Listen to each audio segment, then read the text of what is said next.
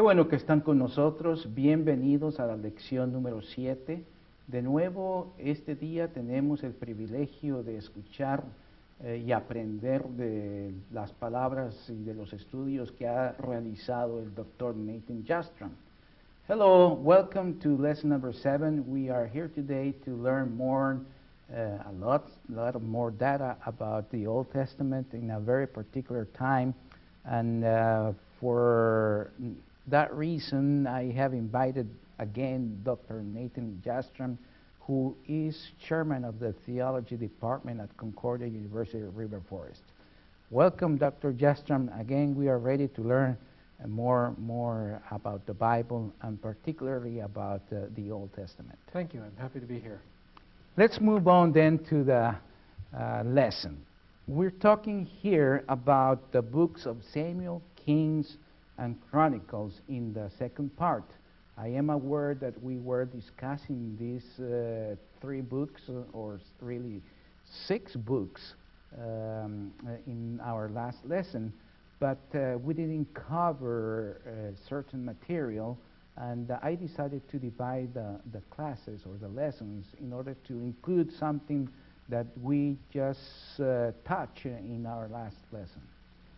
So, during the time of the different kings of Israel and Judah, that is, the divided kingdom, there were, there were important individuals sent by God to reveal His will.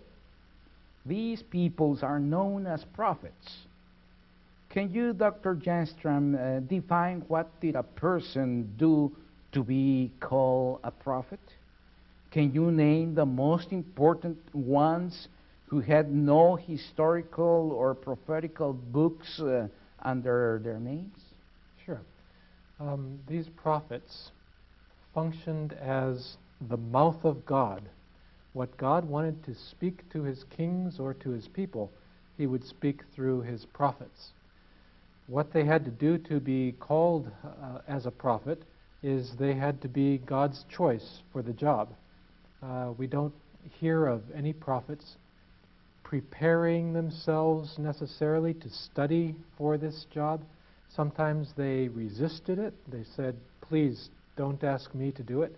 But God would say, no, I've chosen you, and you need to be my mouth to these people. So the prophets would talk to the kings, tell them whether they should fight battles. They would talk to the nation and tell them where they had sinned and where they needed to come back to God. Now, that was their, their major job. Um, the ones that were the most important, but who did not write biblical books, are probably Nathan, um, and then we have Elijah, and Elisha's follower, Elisha, was also very important. And none of these three prophets uh, any, uh, wrote, wrote books that lived on in the Bible. Is there a difference between a judge and a prophet?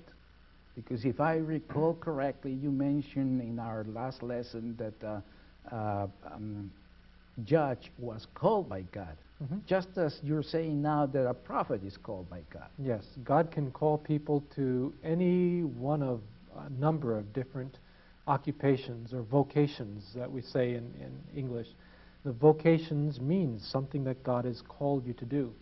So some of the judges, well, all of the judges were called to lead their people in battle, and many of them were called to lead them spiritually and also judicially in, in the courts. Prophets uh, were not called to be military leaders. They, were, they did not function as kings of the nation, and they did not sit as judge. So judges have a broader office. Some of the judges were also prophets, but you can't say that prophets are judges. Okay, and that reminds me about what you just said about the mouth of God, mm-hmm. that Luther says exactly the same about the church. Yes. Today, the church is the mouth of God. Any pastor who preaches in a church today can be called a prophet if he is preaching God's word to the people. Okay, what was the historical context of the first prophet you mentioned, Nathan? Nathan was a prophet at the time of David. So the historical context at that time was this united kingdom that was becoming very strong. Uh, we learned that David conquered many of the nations around Israel. So those nations were now uh, part of Israel or under Israel's control. We also know that David was making foreign relations with Phoenicia. So it was a time of great strength, a time of uh, Israel becoming very strong in the world. Okay, so uh, God chose Nathan in this particular context to reveal his will. Uh, and what is one of the most important things that Nathan did or was involved in the history of the United Kingdom? Nathan had to go to the very strong King David. David, who was the leader of that entire area now. David, who had such a good reputation in the church, one who followed God with a life of obedience, as we learned the last time. Nathan had to go to David and tell him, David, you are a sinner and you deserve to die. This was very, very difficult to do. David, I'm sure about that. Nathan was thrilled, um, I should say maybe terrified when God called him to do exactly what you just mentioned. Yes, yes. He, he, David could have said, take this prophet out and cut off his head. And people would have done that. He had the power of life and death. And yet, even in that case, Nathan was able to be the mouth of God and tell David that he had sinned and that he deserved to die. And because he told David that the very direct law of God, that law then changed David's heart, brought him to repentance, and David again then asked for forgiveness and became a believer. He had lost his faith for a while, but because of Nathan's word, he was brought back to faith and repentance.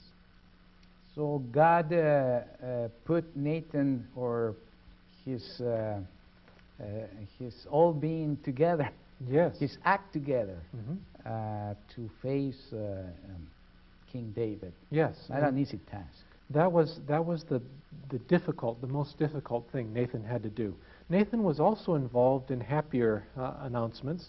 He he was also involved in the announcement to David that the Messiah would come from one of David's descendants. So that was a very important covenant that God made with David through the prophet Nathan. And then uh, another important job that Nathan had was to work with Solomon to make Solomon the king over the entire nation. That was an interesting story. Um, Solomon's brother wanted to be the next king, Adonijah.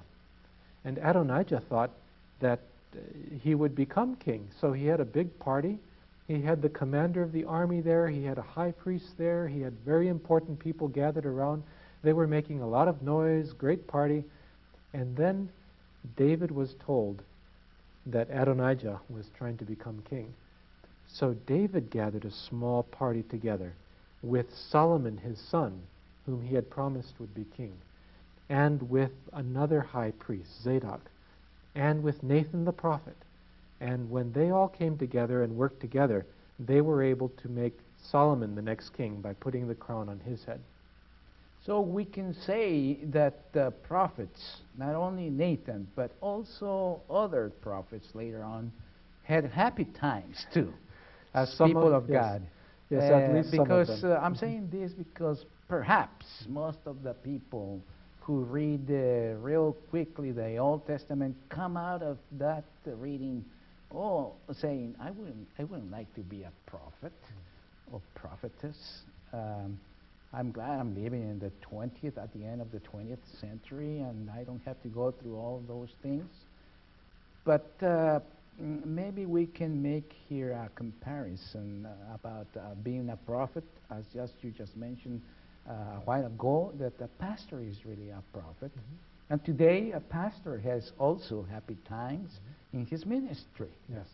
And, uh, of course, there are some sometimes uh, difficult, difficult uh, areas in ministry in which, uh, as a called person by God, he has to face this uh, not easy situation. Yes, but even in those um, difficult times, he can derive a deep happiness from knowing that he's following the will of God, that he's doing what God wants him to do. So yes, he has sad times, happy times, but even in the sad times, he can be confident that he's doing God's will. Well, that is that goes for Nathan and the rest of the prophets. Uh, now, there is another prophet that you mentioned, Elijah. Mm-hmm. What was the historical uh, time in which Elijah served God? Elijah came in the middle of the eight hundreds. Nathan was right around one thousand B C, and Elijah then was one hundred fifty years later in the middle of the eight hundreds. The major king that Elijah was with was King Ahab. So Ahab and his wife Jezebel were very, very wicked rulers in Israel. Um, Ahab's father, Omri, had started his dynasty. He made friends with the Phoenicians, and one of the ways he made friends was by marrying his son, Ahab, to the daughter of the Phoenician king, Jezebel. So those two married, and when Jezebel came into Israel, she brought with her the gods of the Phoenicians, especially Baal. So during the time of Ahab and Jezebel, the entire kingdom started to worship Baal instead of Yahweh in the Old Testament. Elijah then had to work with Ahab and Jezebel and the other kings at that time to convince those people that Yahweh was the one true God. Now, you mentioned that Baal was brought into the scene. And where were the places in which Baal was worshipped?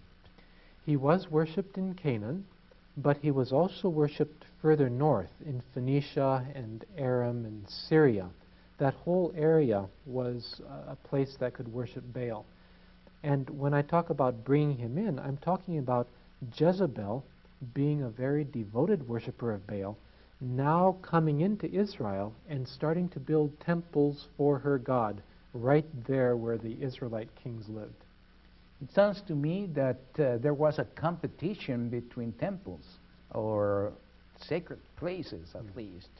The ones that uh, were used by the Israelites to worship Yahweh mm-hmm. or Jehovah, and I, my imagination, maybe I'm too, too rich in my imagination, but I, I can figure that, uh, at least think that uh, Baal temple was just immediately, maybe next door. Or on the next hill, or in the next town. They popped up all over the place. It was very easy to worship Baal in the northern kingdom because you just needed a, a simple shrine, could be a tent, and you just needed a priest or priestess, and, and people could worship wherever they saw these.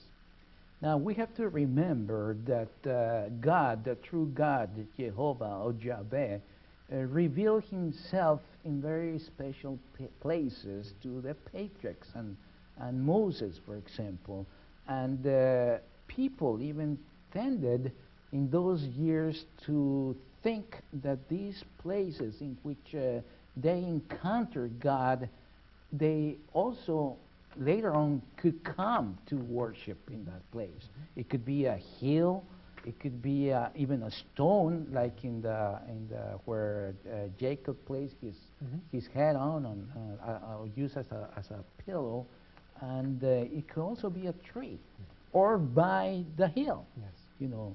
Uh, uh, so people use these places to worship uh, Yahweh, and also, as I said, the competition next door, yes. uh, Baal. Yes.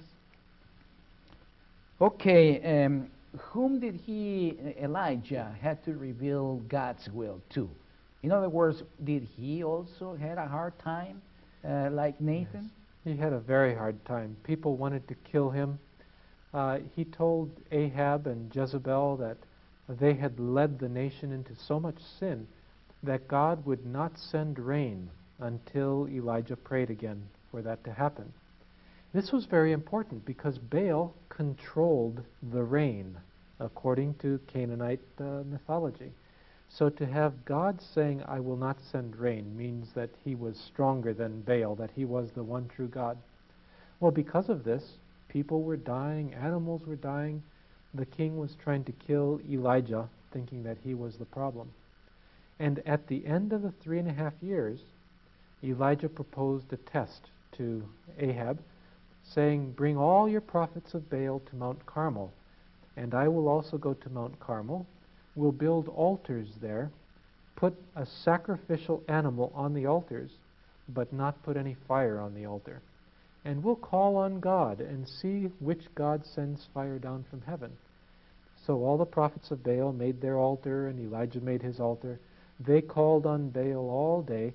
And again, that's important because Baal had lightning, thunderbolt, that he should have been able to use.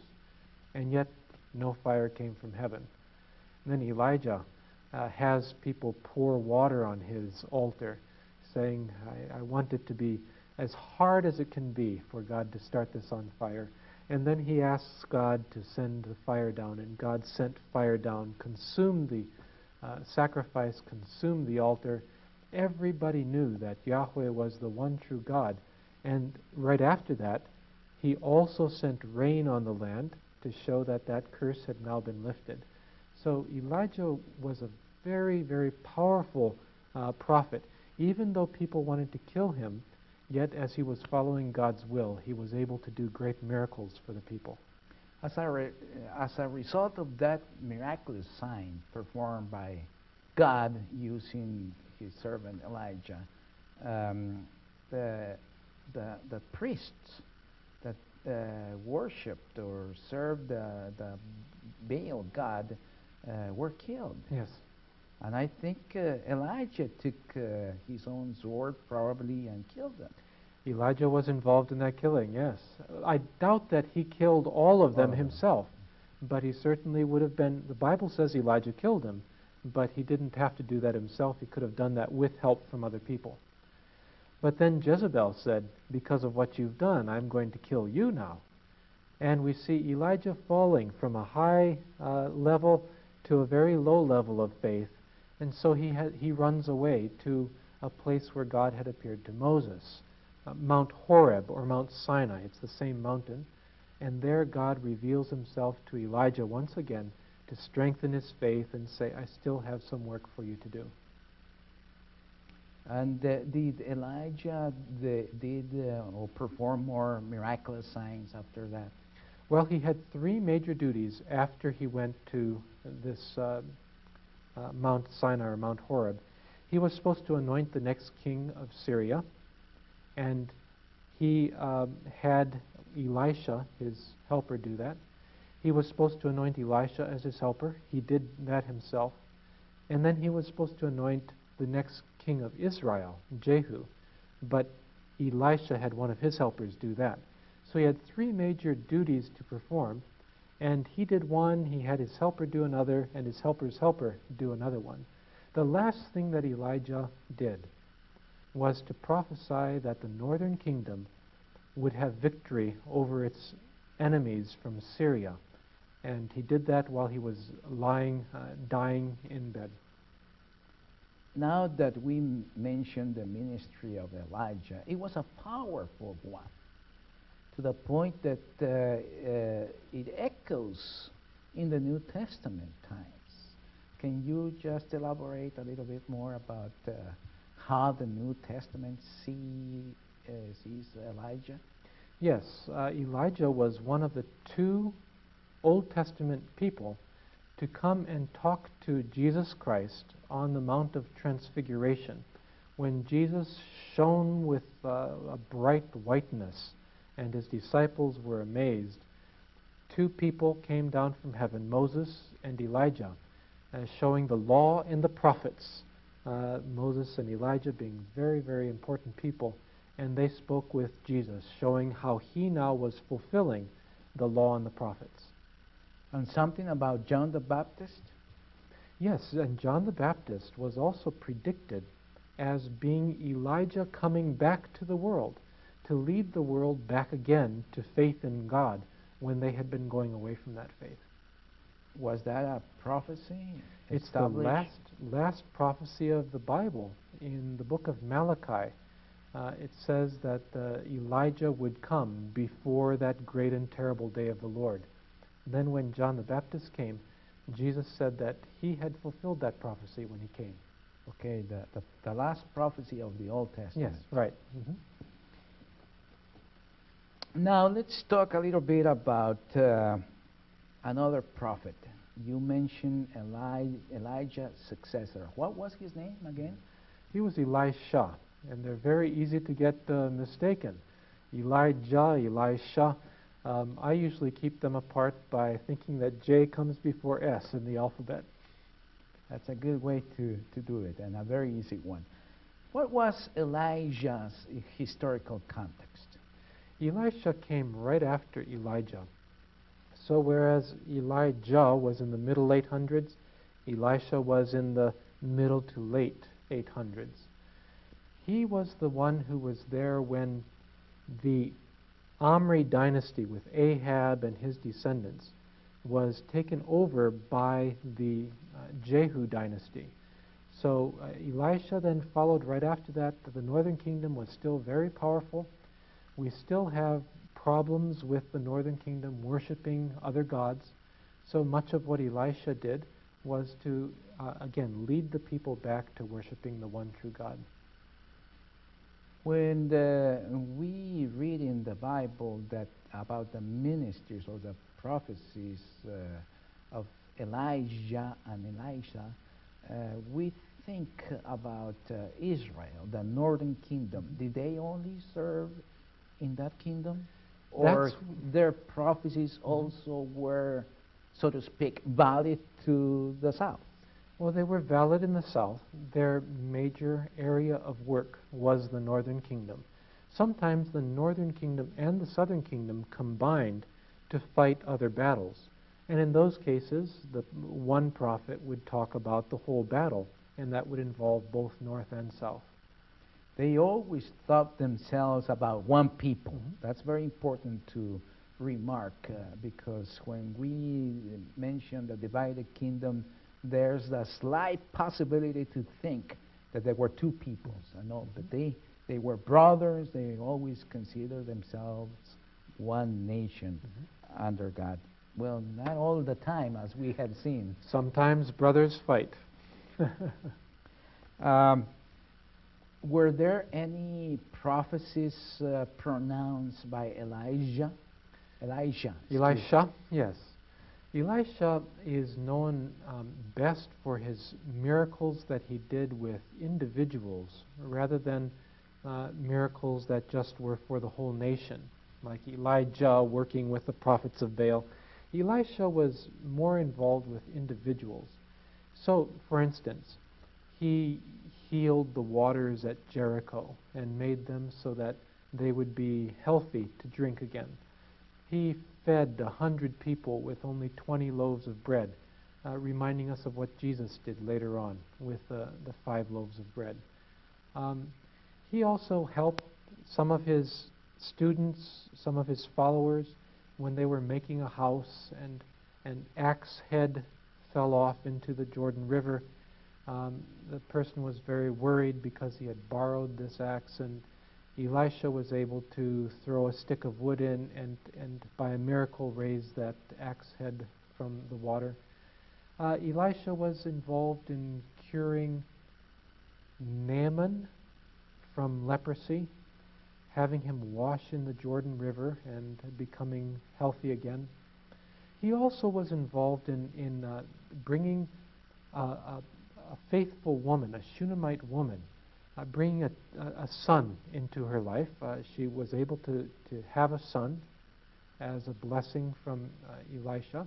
And then later that son died, and Elisha was able to raise that son back again to life. So it's a very large miracle, but it's usually directed more toward the individuals.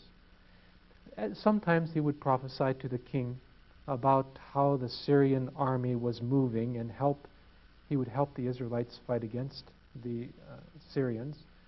Uh, but most of his prophecies were more directed toward individuals, telling them that God is the only true God.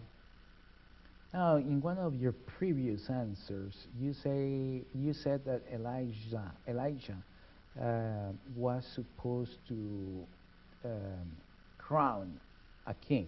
Yes. In Israel, what was that king? That oh, king was, was Jehu, and Elisha sent one of his followers to anoint Jehu as the next king of the northern kingdom. So that then brought an end to the dynasty of Omri or Ahab, and brought in into play the last strong dynasty of the northern kingdom. And while I'm talking about uh, what Elisha did, I should also correct a mistake that I made when I talked about how Elijah predicted that the nation would be victorious against Syria. Actually, it was Elisha who predicted that the northern kingdom would be victorious over the Syrians, over Ben-Hadad and, and Hazael. Elijah um, simply was, was taken up into heaven with that chariot uh, and horses of fire and a whirlwind taking him up. So I get those two names mixed up sometimes too. They did so many miracles and prophecies together. One easy way to distinguish them, at least in my mind, is that uh, Elijah had a characteristic in his appearance, mm-hmm. and that is that he was the, the bold prophet. Because I remember a story there in the Bible saying that even the children mocked. Yes. About uh, this characteristic, and, and Elijah didn't, well, for what I understand, didn't have a problem. Not really a problem, but that characteristic. Yes, when these children mocked Elisha for his bald head, he called down a curse from God on them, and a bear came out and killed forty-two of these young children. So that's a very easy way to distinguish yes. them too. Yes. Who were the main and powerful enemies during the ministries uh, of Elijah and Elisha uh, in both kingdoms? You mentioned one, mm-hmm. Syria. Syria was the major enemy, and Syria can also be called Aram. So when you're reading the Bible, sometimes it will talk about the king of Aram or the king of Syria. Those two names are, are really the same area. That was the major enemy. Um, the kings up there were named Ben-Hadad, the first, second, third, or Hazael. Uh, Hazael was one who took over from Ben-Hadad, but then he called his son Ben-Hadad. So that name Ben-Hadad comes out quite a bit from Syria. But the, the uh, even a worse enemy came to be Assyria. Syria is different from Assyria. Assyria is further to the east, Um, closer to the Tigris River. And Assyria became very, very strong, especially the Neo-Assyrian Empire. When Tiglath-Pileser the third uh, became the strongest king in the world at that time, and he started coming out and, and fighting against Israel, eventually the Assyrians destroyed Israel. Can we say that uh, Elijah uh, kind of previewed the fall of Samaria? Or As did he, he prophesy about it? He didn't uh, predict that the entire nation would fall. That still came uh, over a hundred years after the time of Elijah. But the, the pattern was set into play already at the time of Elijah. If the people would continue to reject God, then God could send enemies against them to punish them. And when did uh, the kingdom of uh, Israel fall under one of these foreign forces? Well, it, it fought against Syria, but then it became stronger than Syria after a while. So it became uh, fairly strong. But when it started fighting against Assyria, that's when it realized it, it really could not resist. So the first major battle they had was in seven thirty-two, when Tiglath-Pileser the third um, came and replaced the king, killed the old king in, in Israel. But the, the final defeat, when the northern kingdom was completely destroyed, that was in seven twenty-two. And that was the time of, uh, of ministry of other prophets.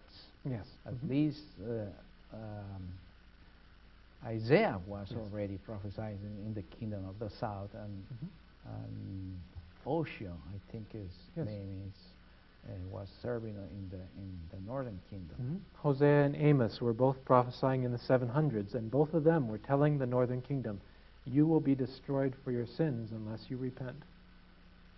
So that means that during the this uh, period of time, Elijah, Eliza, and there were others after them, other prophets, that uh, the books of uh, Samuel or, or the Chronicles do not mention totally. Mm-hmm. They, I remember they mention Isaiah, for example, mm-hmm.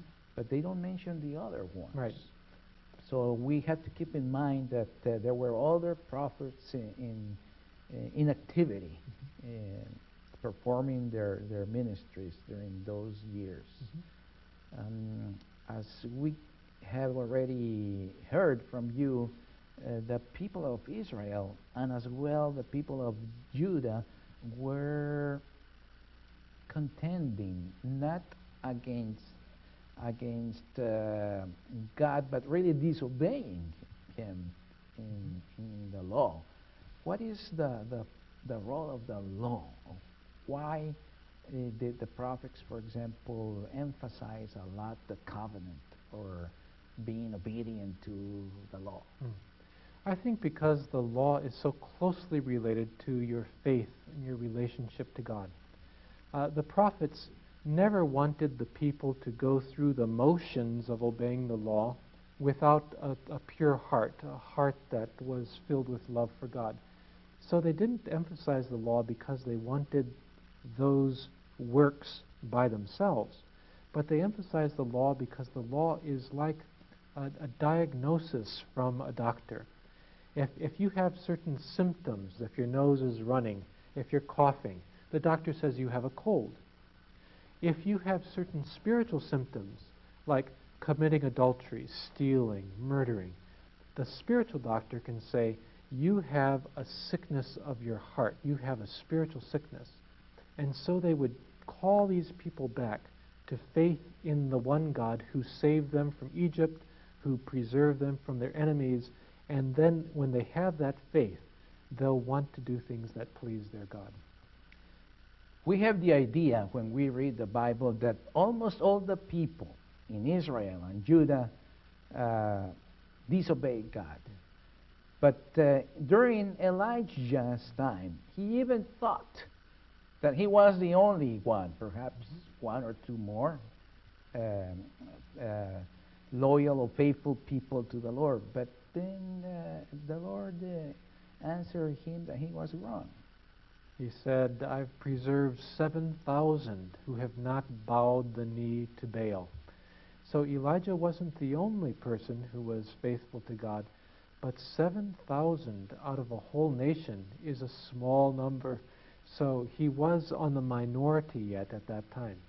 And even those who were faithful to God also would have to confess their sins to God. Uh, they weren't pure in the sense of following God's law all the time. So God's condemning word will apply to everybody. Uh, believer, unbeliever, telling everybody they're sinful. But the believers also hear the forgiveness of God and trust in that for their salvation. And that also means that the prophets consider themselves in the minority mm. of those people being faithful. But even before God called them, perhaps they were not faithful. Sometimes we get that impression, for instance, with uh, Abraham. Um, Abraham uh, is described as coming from an unbelieving uh, family, and yet God, out of His pure grace, will call people to be His children. And that's why we teach salvation by grace alone, that it's not because you're such a beautiful person or because you're so uh, faithful to God that God says you can be my child, but rather purely out of His love. He says, you are my child. I have sent my son to die for you, and you now should live according to my will. Yes, and also Amos is in my mind, mm-hmm. because he was not someone who was even trained to be a preacher, yes, we would say, and yet uh, God called him from behind the the the, the ox uh, he had and went to prophesy. Yes, so we know that uh, God's call doesn't depend on our goodness or our training, but rather it only depends on His will, His desire, how He wants to accomplish His will. Now, talking about the power, the powerful nations of those years, you mentioned the Assyrians, mm-hmm, but they they came and took uh, the northern Canaan, and they Uh, took uh, as uh, slaves many, many people from Israel. And uh, fortunately, let's say that word, fortunately, they were, uh, Judah didn't suffer. Mm-hmm. But uh, the time was coming for them. Yes. Probably they thought, well, maybe God is, uh, after all, uh, uh, in our side, because He doesn't allow, he, we remember His promise that uh, to the King David, that uh, his city, holy city, Zion, Jerusalem, wouldn't fall. So that was a common thought. And Isaiah helped to increase people's faith that God would not abandon Jerusalem. When Hezekiah was considering whether or not to go to battle with the Assyrians, Isaiah encouraged him to stop paying tribute, knowing that that would bring on a battle. But he said, God will not forsake you. God will protect you. So Hezekiah did refuse to pay tribute. And at that time, he had the faith that God would not abandon Jerusalem. And what do we see? We see God sending an angel, killing the Assyrian soldiers, and sending them back home. So some people from the seven hundreds, when Hezekiah lived, began to think that Jerusalem would never fall. No matter how wicked they became, God would always protect Jerusalem because Jerusalem was His city. The problem is that God sent prophets later on to say, not even Jerusalem can stand. If you continue to sin, I will surely punish you. And that's what happened later on. Uh, after the Assyrians uh, took those Israelites, they themselves were conquered. Do you remember by what uh, country? It's the Babylonians, and the Babylonians had been around for a long time, but this group of Babylonians is called the Neo-Babylonian Empire, the New Babylonian Empire. Nabopolassar was the head of the Neo-Babylonian Empire. He went up and conquered the capital city of Assyria, which was Nineveh, the city that Jonah had to go to earlier. So when Nabopolassar conquered Nineveh, then the Assyrian army ran away to the very edge of their country, where they had their last stands against the Babylonians. The Babylonians followed them out and fought a couple of battles against them on the very edge of their empire, until finally the entire nation, capital and army, were then de- defeated by the Babylonians. The name we know best from the Babylonians is Nebuchadnezzar. He was the son of Nabopolassar, and he was the one who came then and destroyed Jerusalem.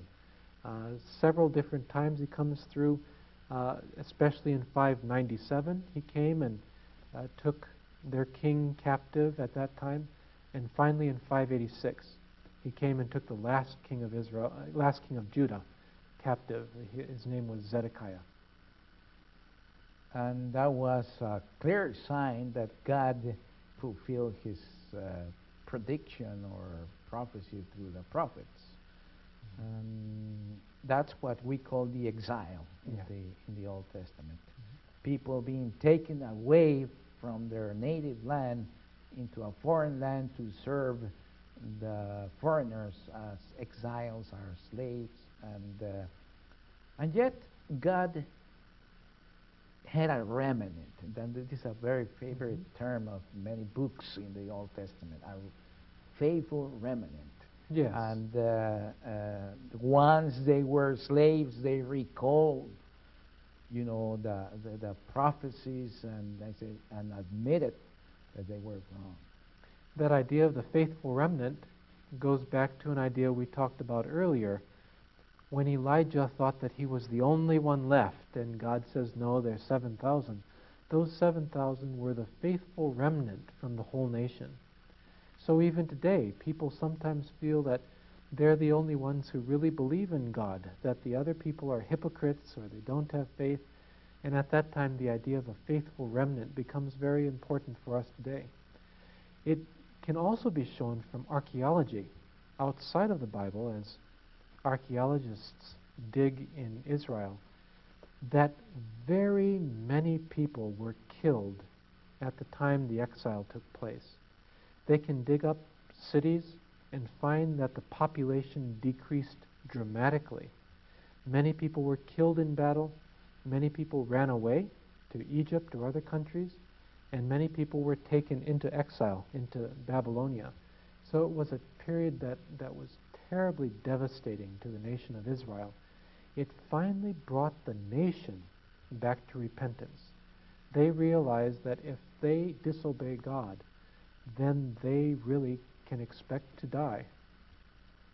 Something similar from what happened uh, with the Israelites when they went into Egypt as as uh, people who were dependent on the Egyptians, and then they became slaves, mm-hmm. and then they claimed to God, uh, and God acted in their favor. Now we are seeing the same pattern in the exile. People repent, they claim to God, and God, after all, uh, after a time, uh, in His time, He comes and, and remembers or fulfills His promise. Yes, you are my people. Yes, I am your God. Yes, and then the remnant comes back to Israel and once again starts worship and rebuilding the temple, begins to function again as a nation. But not all the Israelites came back. You have many Israelites who remained in the various countries. So from that time on, we have the spread of the Jewish nation into many parts of the world where they remained from that time on. So today we have uh, still a, a strong uh, contingent of Babylonian Jews, the idea of Jews living in that area and carrying on their traditions. So we have the Babylonian Talmud. Um, the other ten tribes of, of northern Israel that got scattered are still called the lost tribes of Israel. They have not been discovered, they haven't remained, retained their own identity. So we have many different theories about where they went in the world, but nobody really knows where all those Jews ended up. The Jews who remained identifiable were mainly from the tribe of Judah. Coming back to the historical books in our Bible, there are a few like uh, Ruth, Ezra, uh, Nehemiah, and Esther that uh, in some way touches this uh, period in the history of Israel. What is exactly the, con the historical context of the book of Ruth? Ruth comes very, very early in the history of Israel. It comes much before the exile. It comes even before the kingship, because Ruth was one of the ancestresses of, of uh, David. So the context of Ruth goes way back to the time of the judges that we talked about in our last interview. Um, the Bible tells us that there was a famine during that time. So uh, the mother-in-law of Ruth, called Naomi, and her husband and her two sons left Israel and went to live in Moab, which is across the Jordan on the other side of the, the uh, Dead Sea. While they were there, her two sons married Moabite women, Orpah and Ruth. Then Naomi's husband died, her two sons died, so you just have the three women who are left. And finally, the, the mother, Naomi, decides to go back to Israel. Uh, both her daughters-in-law follow her for a ways, but then Orpah turns around and goes back. So in the end, we just have Ruth and Naomi coming back to Bethlehem to um, uh, try to survive among their own lands there. Well, Ruth then uh, becomes uh, very important in the history of Israel, because one of her relatives-in-law, Boaz, marries her, and together they have children who then become the line of David. So Ruth from Moab becomes the ancestress of David, and that's very important to show that God's grace, His love, extends also outside the nation of Israel, also to include people from even Moab, which was an enemy of Israel. And re remember that uh, uh, the Lord Jesus was a descendant of David. So and Jesus also has some Moabite blood in him. Yep. All right, that was, as you said, before the exile, way back. But during the exile, we have another book, a female uh, uh, heroine, uh, which you say, and uh, her name was uh, Esther. Can you tell us about the historical context of uh, the book of Esther? Yes. Um, to do that, let me back up a little bit in terms of the major world powers. We talked about how the Assyrians were very strong and they destroyed the northern kingdom. Then how the Babylonians took over Assyria and destroyed the southern kingdom. Well, the nation that destroyed the Babylonians was the Medo-Persian Empire. Normally people just speak about the Persians because those two countries were combined. The Medo-Persian Empire began with Cyrus the Great. He was a, a marvelous leader who allowed exiles to return back to their homes and to build altars and temples to their own gods. He also allowed the Israelites to go back to Jerusalem. Anyone who wanted to could go back and rebuild the temple and rebuild the city. That happened in, in five thirty-eight when he gave that decree.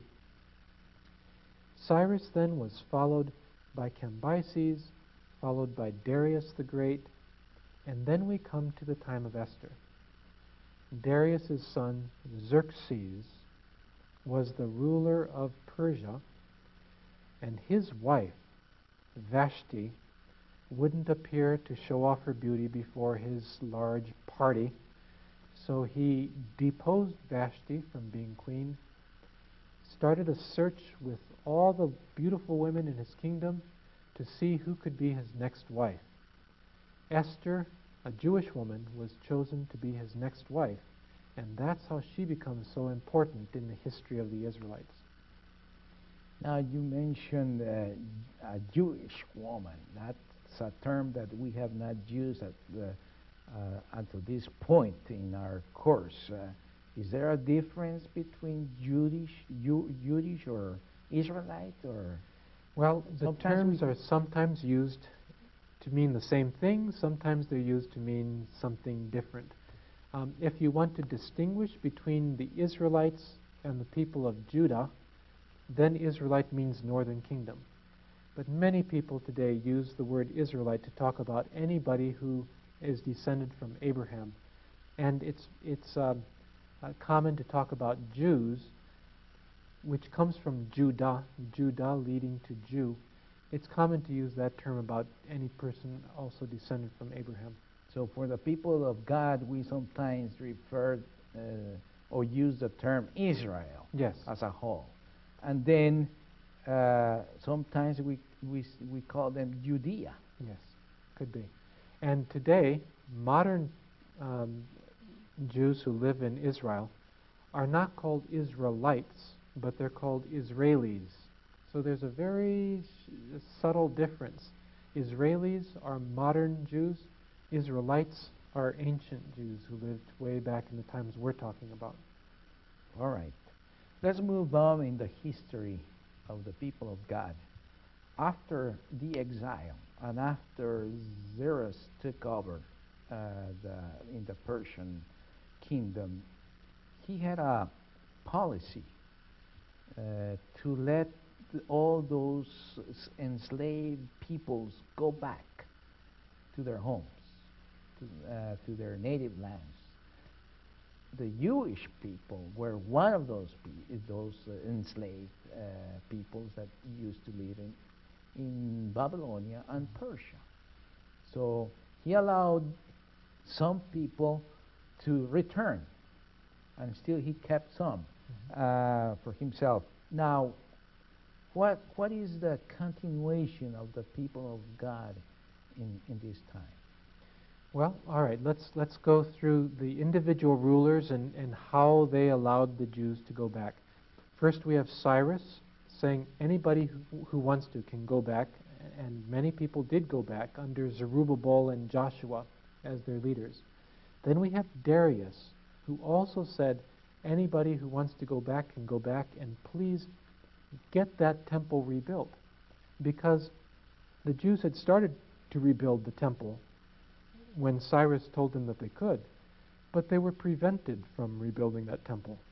Their enemies in the nations close by, especially the people from Ammon, the people from Samaria, told them that they had to stop. So they stopped under Cyrus. Darius again searched the records, and he said they should be sure to rebuild that temple. So they did get the temple built in five sixteen. But then his son Xerxes, who was the husband of Esther, did not allow the Jews to rebuild their city, Jerusalem. When people complained to him, he agreed that the Jews could cause problems and uh, didn't allow them to rebuild their city. His son, Artaxerxes, also forbade the people to rebuild Jerusalem until partway through his reign, when he changed his mind. When he changed his mind, he allowed Ezra the Jew to go back, and also later he sent Nehemiah, his cupbearer, to go back. Those two were able to work and reform the nation religiously, and also then build the wall, uh, reform it politically under Nehemiah. So Ezra's time uh, was uh, a time of excitement for the, all those people of the Uh, Judah and Israel to yes. come back to their native land, to yes. Canaan. They were excited, and Ezra had powers that were very unusual. He could have people killed if they did not obey the law of God. Normally, foreign kings don't give that type of power to nations they conquer, but Artaxerxes gave Ezra the power to put to death people who didn't follow the law of God. So when Ezra found that many people were uh, intermarrying with nations that were forbidden, Ezra told them they couldn't do that, and they all quit, and, and they actually divorced their illegitimate wives. So Ezra was, the, uh, in fact, in, or de facto, the ruler. He was the ruler, but he was ruling by God's law, so it was, again, more like a theocracy than uh, like a, what we would call a monarchy or a democracy. And what are the things that are mostly m well known about the book of Ezra? Well, Ezra describes the entire return and rebuilding process. And one of the reasons Ezra can be confusing is that it describes these things by topic, not by chronology, not by, by time.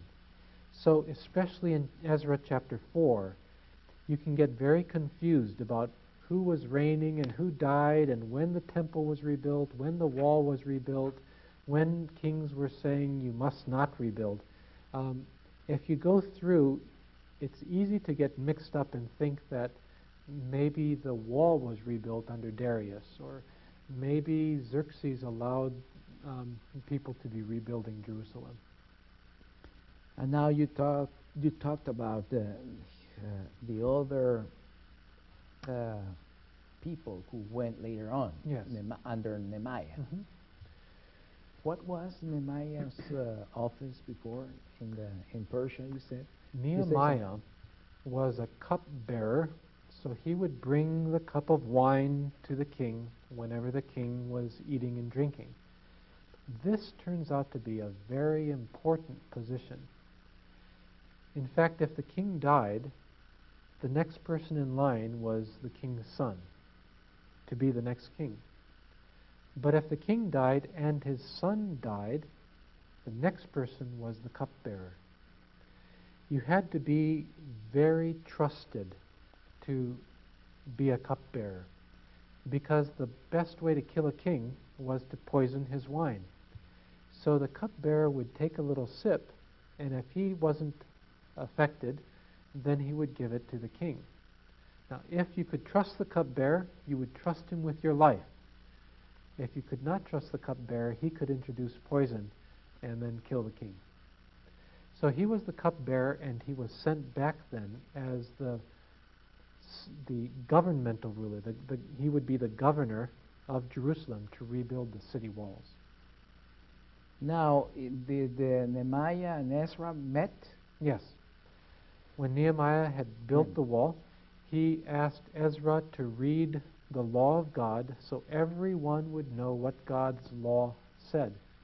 And then they would explain what that law said, and both Ezra and Nehemiah would try to help the people follow that law. Nehemiah, for instance, um, was very upset that people were not resting on the Sabbath. So when merchants would come to sell their goods, he would say, if you come again the next Sabbath, I'll kill you. And they quit coming to sell on the Sabbath. He was very upset that people were charging high interest on their loans. So he said, don't do this. This is wrong. Let them go free, forgive their debts. We don't want slaves and debts in Israel. And that's what happened. He was able then also to work with people who were getting um, into wrong marriages.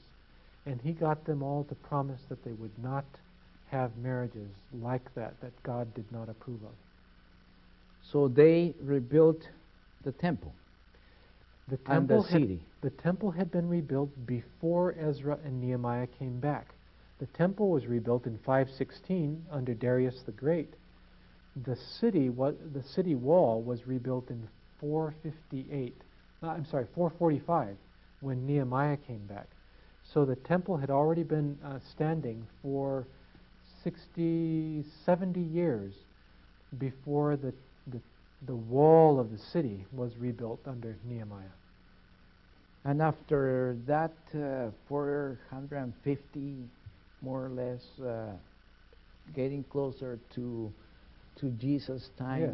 Though that period of four centuries, mm-hmm.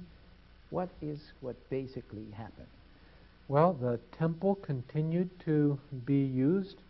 Later on, Herod the Great made it look more magnificent, but it's still the second temple. They don't call it the third temple. He just made it look uh, more magnificent. The city wall that had been put in place was strengthened and enlarged as we get closer to the time of Christ. Um, so the city wall, the, the temple were still being used, and the nation then went through different periods of foreign rulers. After the Persians came the Greeks with Alexander the Great. After the Greeks divided the kingdom, then we have the uh, Maccabean revolt, where the Jews themselves uh, regained some power. But then after the Maccabean revolt, we have the Romans coming in, and the Romans then were the major power at the time Jesus was born. Very good. Uh, so we can say that uh, after the exile, as they resettled in, in Palestine or Canaan, the former Canaan, we, don't, we no longer talk about a divided kingdom. No. We just talk about one unified people. Yes, and that would be larger or smaller depending on the strength of the rulers at that time. Very good. So we have learned lots uh, again, and we have covered a lot of ground again as our, as in our last lesson. And uh, I hope uh, that our students have learned, or uh, at least begin to see some distinctions from themselves about uh, Israel, Judah, about uh, Elijah and Eliza, and so on. Thank you very much. Anything else that you want to add uh, for our students? I think this uh, history of Israel serves as a great example of how God is faithful to his people, even when they commit sins and must be disciplined. Yet he disciplines them like a father, always wanting to bring them back in forgiveness and love. And that is really the story of love uh, by, for, by our God. Thank you very much uh, again, and uh, we'll see you next